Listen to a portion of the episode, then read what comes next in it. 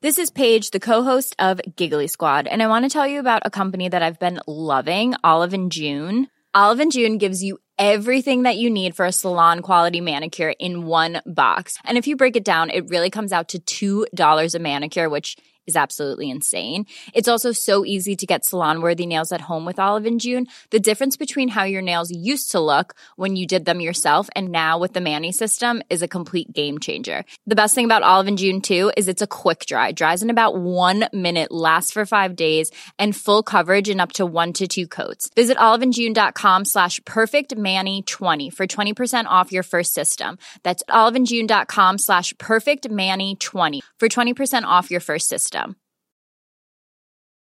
Millions of people have lost weight with personalized plans from Noom, like Evan, who can't stand salads and still lost 50 pounds. Salads, generally, for most people, are the easy button, right? For me, that wasn't an option. I never really was a salad guy. That's just not who I am. But Noom worked for me. Get your personalized plan today at Noom.com. Real Noom user compensated to provide their story. In four weeks, the typical Noom user can expect to lose one to two pounds per week. Individual results may vary. This is Talksport Daily. Hello, happy Thursday, gang, and welcome to yet another Andy Goldstein's Talksport Daily podcast with me, your host, Andy Goldstein. And we start today with Paul Pogba. Not actually him, but me talking about him. And the news that his Manchester United future is looking uncertain. The midfielder has been linked to a move to PSG and could even leave the club for free next season. Here's Moni Moni, Simon Jordan, Trevor Sinclair, and Jamie O'Hara, who all think the Frenchman will leave this summer. across by Rashford. And there is Pogba, and he does with a flying header, which Kepa Arrizabalaga cannot hold. And Manchester United lead by two goals to nil. I don't think it's a disaster because I don't think he's been an unmitigated success. Is he hmm. a very good player? Would he fit into a team that enables him to play in a certain way, which Manchester United probably hasn't done in the same way that Juventus has done? Yes. Are United going to facilitate that for him? Probably not. I get the feeling that he he probably wants, and I this is based on only just a feeling, just just watching him, that he wouldn't mind a, a move. To bring him back to the club after knowing what you knew about him, I think that's where the first mistake was. Sir Alex Ferguson doesn't get many wrong, does he? And he was he allowed Paul Pogba to leave. So when you're bringing him back for that kind of money, you've got to be sure. For me, that was the wrong call. Whilst they're the sum of all their parts, they are far bigger and far more important than Paul Pogba. He hasn't changed the direction of travel for Manchester United in the five years that he's been there. He hasn't made Manchester United on his own a singularly better football club. I don't think he signs a new deal. I think he's going to leave on a free. I can just see it with the agent that he's got and the way Pogba is. I can just see Pogba leaving at the end of the season on a free transfer. The fact that he's talking to PSG is no different from him trawling around with Erling Haaland, seeing what, when, how, if, and or but. Corner in for Bruno Fernandes. Pogba heads it in.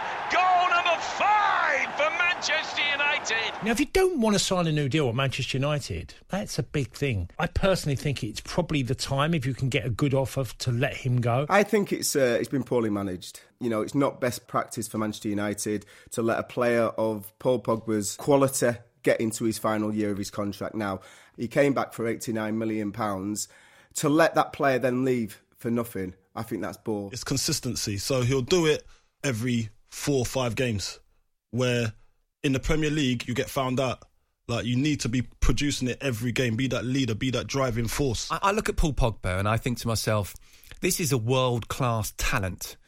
And why has it not been able to? Uh, why have we not seen the best of him on a consistent basis? When we saw it with Juventus and we've seen it with France, he was absolutely superb. He'd been my player of the tournament. Moving on to Leeds United now, and their former striker Mark Viduka has told Talksport that anything is possible for the club ahead of the new season. Anything. That means, of course, getting to the moon, winning the boat race, or even top six. All, of course, impossible. Leeds United finished ninth in their first year back in the top flight, and here's Viduka, the former Leeds defender Ben Parker, and Jamie O'Hara, who was on my show, Andy Goldstein's Drive Time. Allison lays it infield towards Rodrigo. He's beyond Peacock Farrell, and it's a simply wonderful fourth goal for Leeds United. That was absolutely stunning in both the build-up and the execution. and Leeds United producing champagne football in the rain here at Turf Moor. It's 4 0. To be honest, I think Leeds uh, last season were the most exciting team um, of the new teams that came came into the league. I mean, they did uh, much better than everybody expected, and they played some good, exciting football, which was, you know, which was refreshing. Alioski's into the dead ball line, into the middle, and Bamford scores, and Leeds United retain the lead. I think the first season they've shown with, you know, limited limited players. You know, let, us face it, compared to some of the big clubs, you know, they don't have that sort of depth, um, and maybe even the finances and whatever. But I think Bielsa, for me, has shown that um, he can take a, a side, you know, come, coming from the the championship, and he can do wonders with them. He's too good for Leeds United. Well, of course, uh, of course he is. He's, he's a he's a world class manager. Name five clubs that he should be looking at: Barcelona, Real Madrid, Manchester United, PSG, and Spurs. Oh, we're definitely in Champions League, aren't we, next season? If, if, if we all go to plan. But no, for, for me, I think it's the still cliche, just just building on what you've done next year. Um. I think if they can get into a top six situation and he gets some European football, then he goes down as a complete legend. For me, I, I would love to see them have a you know a, have a player who can who can play that final ball. European football, I think, is the next step for them. He is able to get maximum out of his players. Uh, he, you can see the way that they, they play that they're very very organised. Everybody works hard for each other, and I think whoever he brings in, I mean, I haven't been looking at the signings, but whoever he brings in is just going to add to that. And, you know, if they can get some top class players, you know, two or three players that are, you know, really good quality players, um, you know, they can do anything really. Elsewhere, Alun Wyn Jones will captain the British and Irish Lions in Saturday's series opener with South Africa just four weeks after dislocating his shoulder. Warren Gatland named his starting 15 yesterday, which was the same as the team that was leaked the day before. Here's Gatland, Alun Wyn Jones, and the former 2003 World Cup winner Ben Kay, who all gave their reaction to the team announcement. This doesn't look great. Does Seven it? minutes played on tour, and the captain is down. And we're talking about Alun Wyn Jones.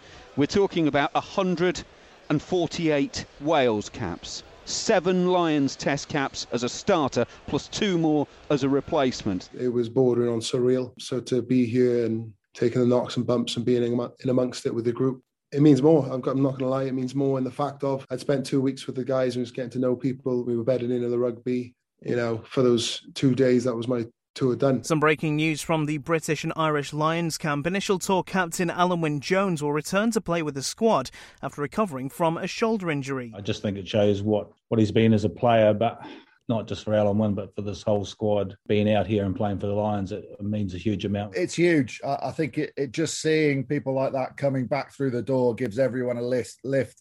Uh, and then walking back in, it, it, almost feels like everything's falling into place for you. Knowing Alun Wyn as as a, um, a friend and captain, you know, someone I I play with regularly, it's um, you know, he is like the ultimate professional. He would have you know done everything the physio would have said. He would have you know had the specialist advice on the shoulder, and you know, at, at, that point, he literally would have done like left no stone unturned. The big problem for anyone like that is that nagging doubt at the back of your mind that that you can't do anything about every time you carry the ball into the contact is it going to hold up again? And that's where you need real mental fortitude. And obviously alun Wyn Jones with with his 150 odd caps is someone that has got plenty of that. If they had said hop on one leg whilst icing for two and a half hours and then change legs and do the other side he would have done that. Do you know what I mean? So he is the most determined and focused guy. So it's okay to be sitting here now and involved in the test because everything I've worked for really over the last I'd be lying if I say it was two years it's probably four years um, so to be sitting here now that was is, is a very very special thing. Wyn Jones he's up to the line.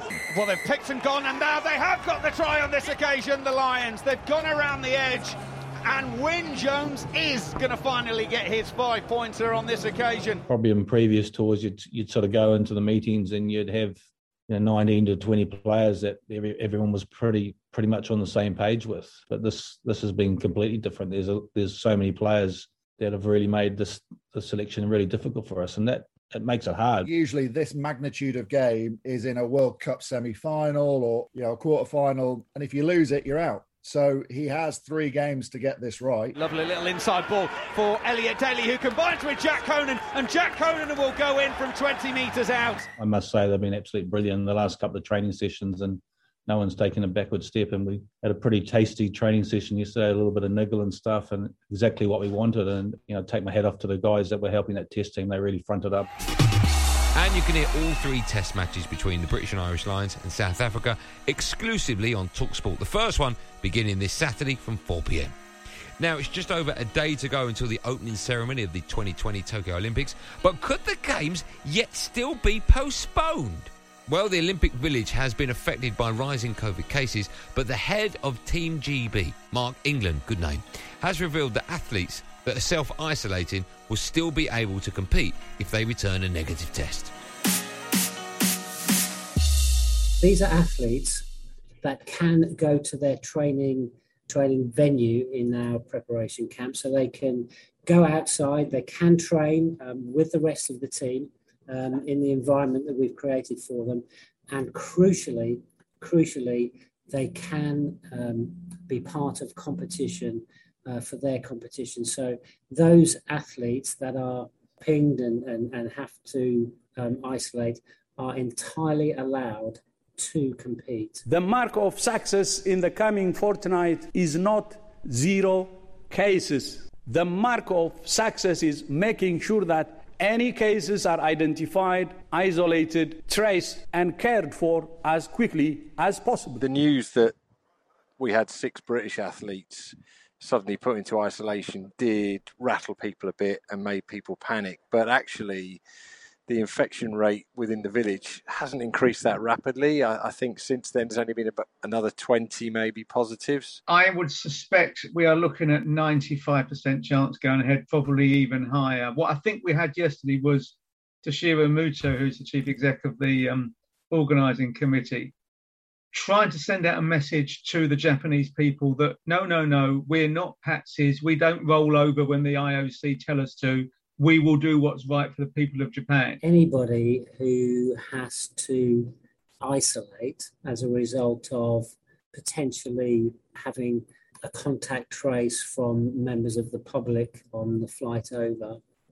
My message, I think, to everybody back home is they can uh, make the field of play. The great fear that people still have is testing positive mm. because that's a different ball game. That is two weeks out of the game. As athletes, we knew coming here that we may have to isolate. We may get it. Um, I called my coach straight away, and I I had a panic, and she was like, "Jessie, don't worry. If you can't train, you're ready. All the work's been done. We're now just fine tuning." She's she just calmed me down, to be honest. Obviously, there's potential for the whole thing to be completely derailed by an outbreak in the village, but at the moment the protocols they've got in place, uh, uh, you know, they're staying on top of it. Were there to be an absolutely horrific uh, escalation of cases within the um, Olympic Village and the the people coming to the games over the next couple of days, or even during the games, then things might change. And after bringing you the news of Anthony Joshua's fight on yesterday's podcast, the live boxing continues as Joe Joyce takes on Carlos Takam this Saturday night. Would you believe that fight is live on Talksport?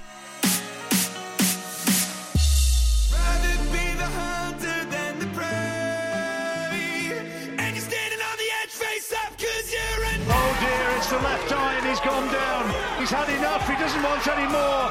And Joe Joyce is the new British Commonwealth and European champion. Good right hand from Joyce there. And a big left hand putting him down. He's always dangerous. He's constantly training. He's a beast. He's always in shape. So he'll be the best version of Takam coming at me. Left hand from Takam was good. Again, it bounces off Chisora, who's just drilling himself through these punches, but they're good from Takam. It's a great shot over the glistening brolic back of Carlos Takam just been laying waste to Fabio Maldonado. Well, it's a tough fight for him. You know, everybody knows if Takam does come to fight, he's tough, and they believe they can win. And what's at stake is Joe's number one spot with the WBO, which is mandatory to the winner of AJ and Usyk. I'm ready. He's ready. You're going to give a good show for the UK fans. Fight Night Live here on Talksport.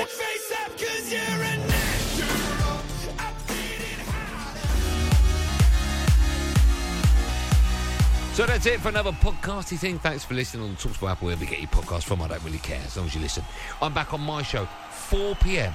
on Andy Goldstein's Drive Time alongside Darren Gough, where we will be live from Merthyr Tydfil. No one told me about this. Building up to the first test between the Lions and South Africa. Hmm, okay, better pack me bag. There will, of course, be another one of these Andy Goldstein Talksport Daily podcasts out first thing in the morning, so do what you got to do to get until then. Thanks for listening. Have a great day and above all, be safe, everyone.